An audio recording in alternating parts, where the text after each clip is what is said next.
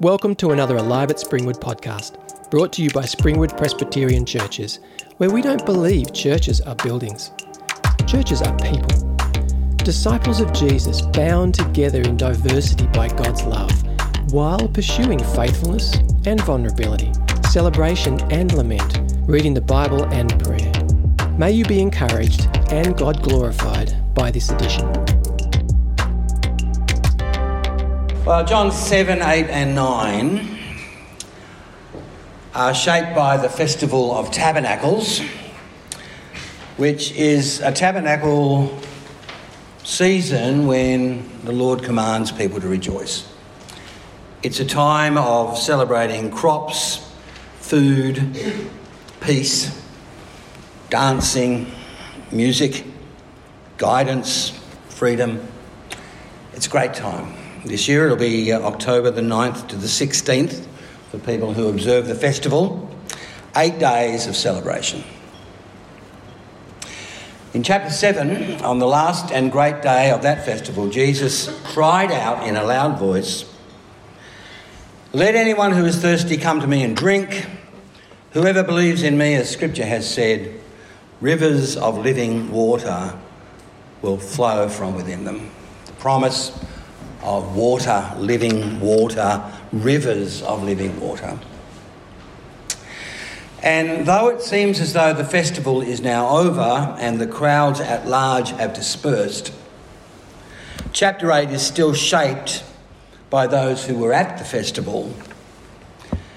And yet the celebration goes sour. And sometimes that happens. Celebrations become contentious think perhaps of a family gathering in our past when we came together for a well planned meal and Uncle Martin had an argument with Auntie Sue and they left early and there was tension in the air and suddenly the festival celebration became contentious and disputed and joy was replaced by conflict. Well, that's what happens here in chapter 8 of John.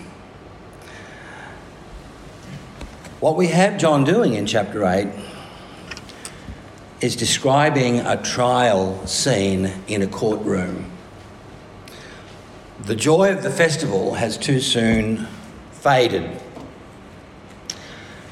John tells this chapter, this scene, as a courtroom scene. There are accusations, there are pointed questions, there is judgment, there are witnesses, it's a dramatic scene Jesus under judgment. And though he continues to be at the temple, we believe close to the court of women, where there are four huge lamps hanging. And the Mishnah tells us that during the festival, this is the place of dancing and celebration, where, quoting the Mishnah, men of piety and good works dance through the night holding burning torches in their hands and singing songs and praises. And the Levitical orchestras cut loose. Some sources attest that this was every night of the feast, with the light from the temple shedding its glow all over Jerusalem. Jesus stands in a place where gifts and offerings are collected he stands where the lights have brightly shone out through Jerusalem. He stands at the place of singing where orchestras cut loose. And he says, I am the light of the world. Whoever follows me will never walk in darkness, but have the light of life. Not these lamps, not these torches I, emphasis, I am. Not just the light of Jerusalem, the light of Israel, I am the light of the world. This is the second great I am declaration after I am the bread of life in 635. I, I am the light of the world. And rather than dancing and celebrating and agreeing and cheering, the enemies who were present there on that day put him on trial for this saying. And in 8:13 they say, "Jesus, you're a liar. Your testimony is not true. You have no witnesses for your outlandish claim. And the celebration is well and truly over. The language and tension of the courtroom is all through the passage. We've got words like witness, testimony, true, not true, testify, judge, judgment, trustworthy. The whole scene, right through chapter 8, is a trial for the words, I am the light of the world. And by the end of it, his accusers have become judge, jury, and executioner. And they start to pick up rocks to crush him and kill him. The question in John 8 is who is telling the truth? The first question is who are the witnesses? And Jesus in 8, 14, and 15 is quite remarkable in what he says. First of all, uniquely to Jesus, only he could do this. Jesus said, I am my own witness, and only I can be my own witness because I'm from heaven, not like you guys. You're from the world, and I am utterly and uniquely trustworthy, and I am my own witness. Later in John, we read that Jesus says, I am the truth. Jesus cannot lie. The integrity and truth of Jesus are unique. He is uniquely able to be his own witness. So in 816 to 18, they say, Well, who's your second witness? Do You need two. And he says, Well, God the Father is the second witness. There are two witnesses here God the Father and God the Son. And they say, Well, where is your Father? He's not here in the courtroom. We can't question him. We want to question the Father and the answer of Jesus is superb. He says, Well, the Father is here actually, and you don't see him because you don't know me. I and the Father are one, in complete agreement. And if you knew me, you would know my Father, and you would know that because I'm here, there are two witnesses the Father and the Son. In John 14, Jesus is going to say, I and the Father are one. And I guess the baffling, revealed mystery of the triune God, Father, Son, and Spirit, is John's point here. This trial is a trial on which God the Father and Son are accused and witnessing to the truth. These Pharisees don't know what they're doing. In the presence of pure truth, divine truth, united Father and Son truth.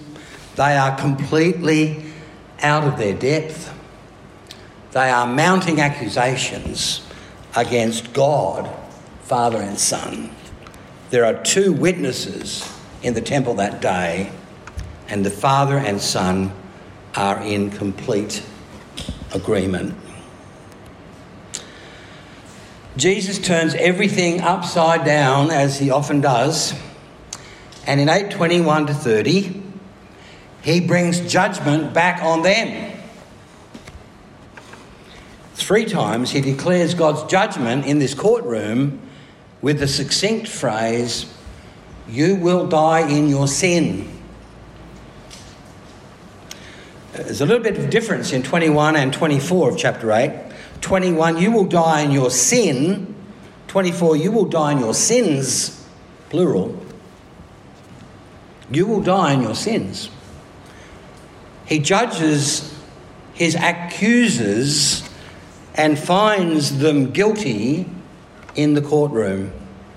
Three times, if you do not believe that I am He, NIV translation, Literally, if you do not believe that I am, you will die in your sins. The accused turns on his accusers. I am, he's using the name of God in Exodus. I am Son of Man, Son of God, unique, eternal. If you do not believe that I am, you're guilty. You will die. You're judged. God, Father and Son, condemn you. I will live. You will die in your sins. The one great sin in John is not to believe in Jesus.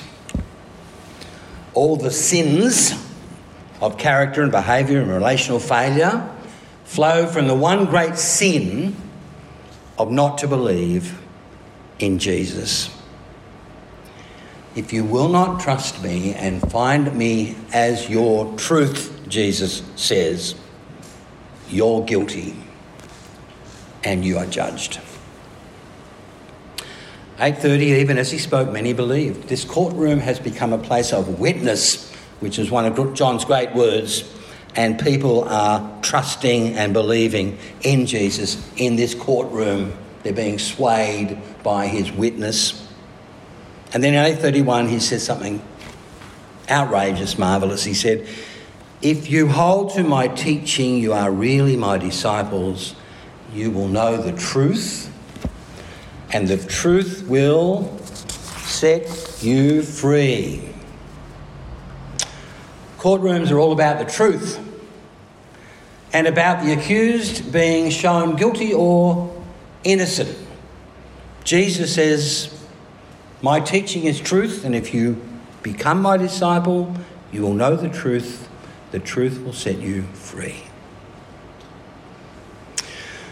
In the second section of the chapter, Jesus makes remarkable claims. I think the atmosphere changes from 831 onward. It intensifies. I think it's fast paced, it's angry, there's shouting.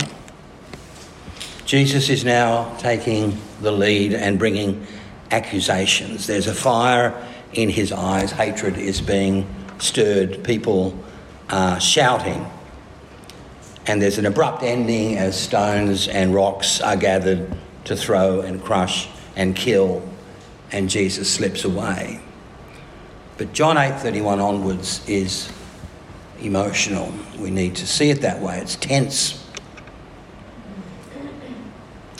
Jesus is promising freedom, and his accusers, presuming on their heritage, say, Well, we've never been a slave to anyone. Our father is Abraham, and if we're Abraham's children, we're God's children. We've been free since the history of Israel began. This is proud and presumptuous. Setting aside the humiliating years of slavery in Egypt and the marauding armies of Assyria and Babylon and even now Rome, his accusers are forgetting the judgment, the exile, as they claim God's favour and their freedom. But now Jesus says something in John 8:44 which is mind-blowing.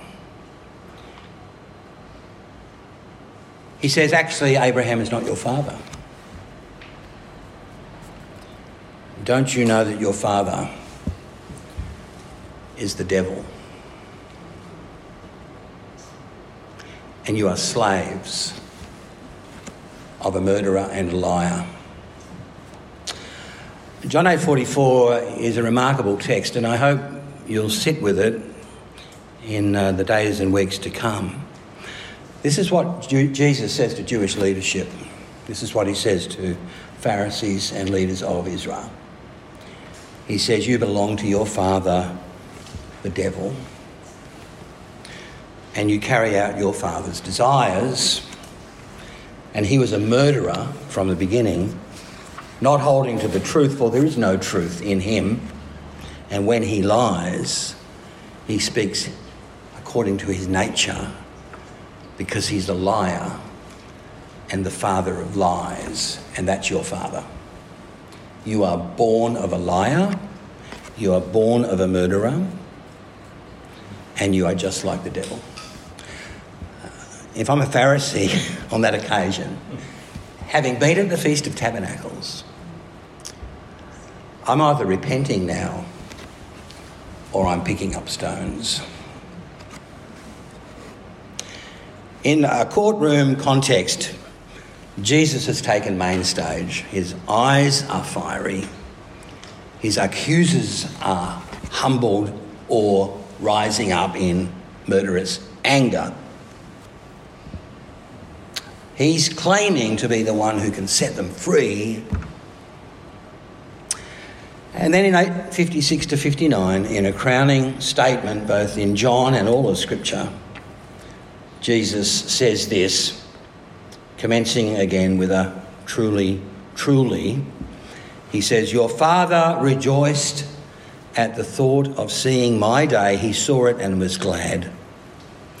You're not yet 50 years old, they said. You've seen Abraham? Truly, truly, I tell you, he said, before Abraham was born, I am. He doesn't say, before Abraham was born, I was. He says, before Abraham was born, I am. It's been 2,000 years plus since Abraham. And Jesus says, Abraham saw my day and he loved what he saw. You're not his children. You're not like Abraham at all. How did Abraham see the day of Jesus? Well, perhaps he saw it in prophecy or in type or in image or in the birth of Isaac or in the offering up of Isaac at Mount Moriah and the word of God about covenant and blessing, guidance and multiplication for the world. But Jesus says, your father, Abraham, whom you claim, he loved the thought of my day, he rejoiced at the thought of my day, and eternally I am before Abraham, the Son of God. Before Abraham was, I am. Well, the trial is over. Jesus' accusers, humiliated and fuming, are picking up rocks, and Jesus slips away. The time has not yet come. But this scene in John 8, tense as it is, is a preface to the actual trial when Jesus stands before Pontius Pilate and then crucifixion. And at that trial, the Roman governor says three times, he's not guilty, he's not guilty, he's not guilty, three times. And the Jewish leadership still beg for crucifixion. And Pilate says, Behold, this is the man. And he doesn't mean it this way, but he is actually saying he's the real human, he's the true human, he's the one we should all be like. He is the, the man, he's the human. That trial picks up John 8, and at every point, Jesus is not guilty. He is the truth, and his accusers are guilty. Guilty in the courtroom of John 8. John 9 continues in the same manner, and in chapter 9 5, Jesus heals a man born blind and gives him light. And in 9 5, he says, As long as I'm in the world, I am the light of the world. And he works a sign, which is another witness. Now, this is a remarkable chapter of Scripture and I trust you'll read it and enjoy the tension and the brilliance of Jesus under trial. Uh, these have been dark days for many of us over the last couple of years and in personal lives as well.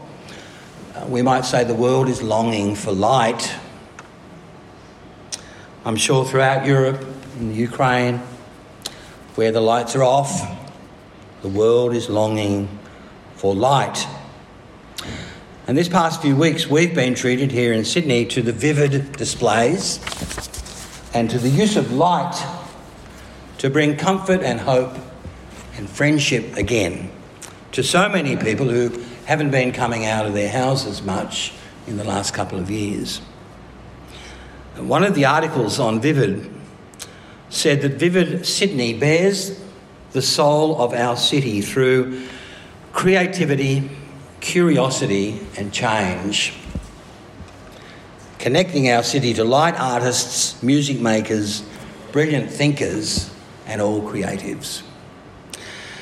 And it struck me in thinking about John 8 and preparing for tonight that those three words, creativity, curiosity, and change, are great words for Christian discipleship.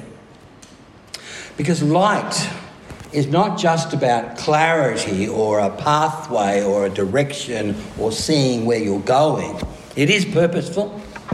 I love the idea of Jesus as light leading us and guiding us. But it's not just about direction, it's actually also about joy and creativity and beauty and goodness. And so I thought just in finishing it would be worthwhile pondering in our own hearts what are we feeling creative about at the moment or curious about at the moment or what needs to change in the light of Jesus. We've spoken often this year about lament and grieving well in the light of the darkness that's around us. And that's important. But tonight, in the light of John 8, let's talk about joy. Let's talk about the spirit and the heart of the Feast of Tabernacles. Because Tabernacles is a feast held to oppose the darkness, to reach into the darkness with joy and dancing and creativity and music and laughter and meals, friendship, games and fun and curiosity and creativity. John says that the darkness will never overtake the light. It can't even understand the light. It can't put the light out. The light will always invade the darkness and overcome it. Christ is the light of the world. And for all of us who walk with Christ and seek to live in the light of Jesus, that seems to me like practicing goodness when other people are dark. Practicing friendship and kind acts to neighbours and sharing meals and living a good life in the face of the darkness. It looks like creativity. It looks like God's people embracing joy. And those who sing, keep singing. And those who make pots, keep creating. And those who are artists, draw and paint. And those who are poets, write and tell stories. And here at Alive at Five, imagination and creativity have always been part of the expression of the gospel of the joy of Christ. So, an encouragement for the next phase let our imaginations run riot in the light of Christ with joy and creativity and friendship and meals and goodness. Jesus is the light of the world. Let that spark your imagination. So the people here in Springwood say that church, look at the signs, look at the colours, look at the gardens, look at the light, listen to the singing, look at the people, the meals, the stalls, the reaching out. This is a place of friendship and light and love. This is a place where there's creative installations. We've had them many times here in this room, in the gardens around us. On one of the slides at the beginning tonight, um, Nehemiah 8:10 was included. The joy of the Lord is your strength. It's an act of rebellion to be joyful in times of darkness. It's an act of faith and hope to laugh and rejoice when it seems like the world's going into the pit. It's not naive and idealistic, it's revolutionary and gospel to be joyful because Jesus is the light of the world. They tried to kill him for saying that. I am the light of the world. Think vivid, think imagination, think creativity, think goodness, think hope and joy. Let's pray. Father, we want to embrace the light that Jesus brings that is so powerful that darkness in its worst forms will never overtake, never diminish, never put out the light. Sometimes celebrations can go sour, but we pray that the celebration of this church, the celebration of the gospel in the minds and hearts of these sisters and brothers of Christ, will flourish, expand, boom out with hope and joy in this year to come to a world looking for light. So grant us, Lord, the grace of thought and imagination and will and commitment and perseverance to walk in the light that is Jesus, we pray. In Jesus' name.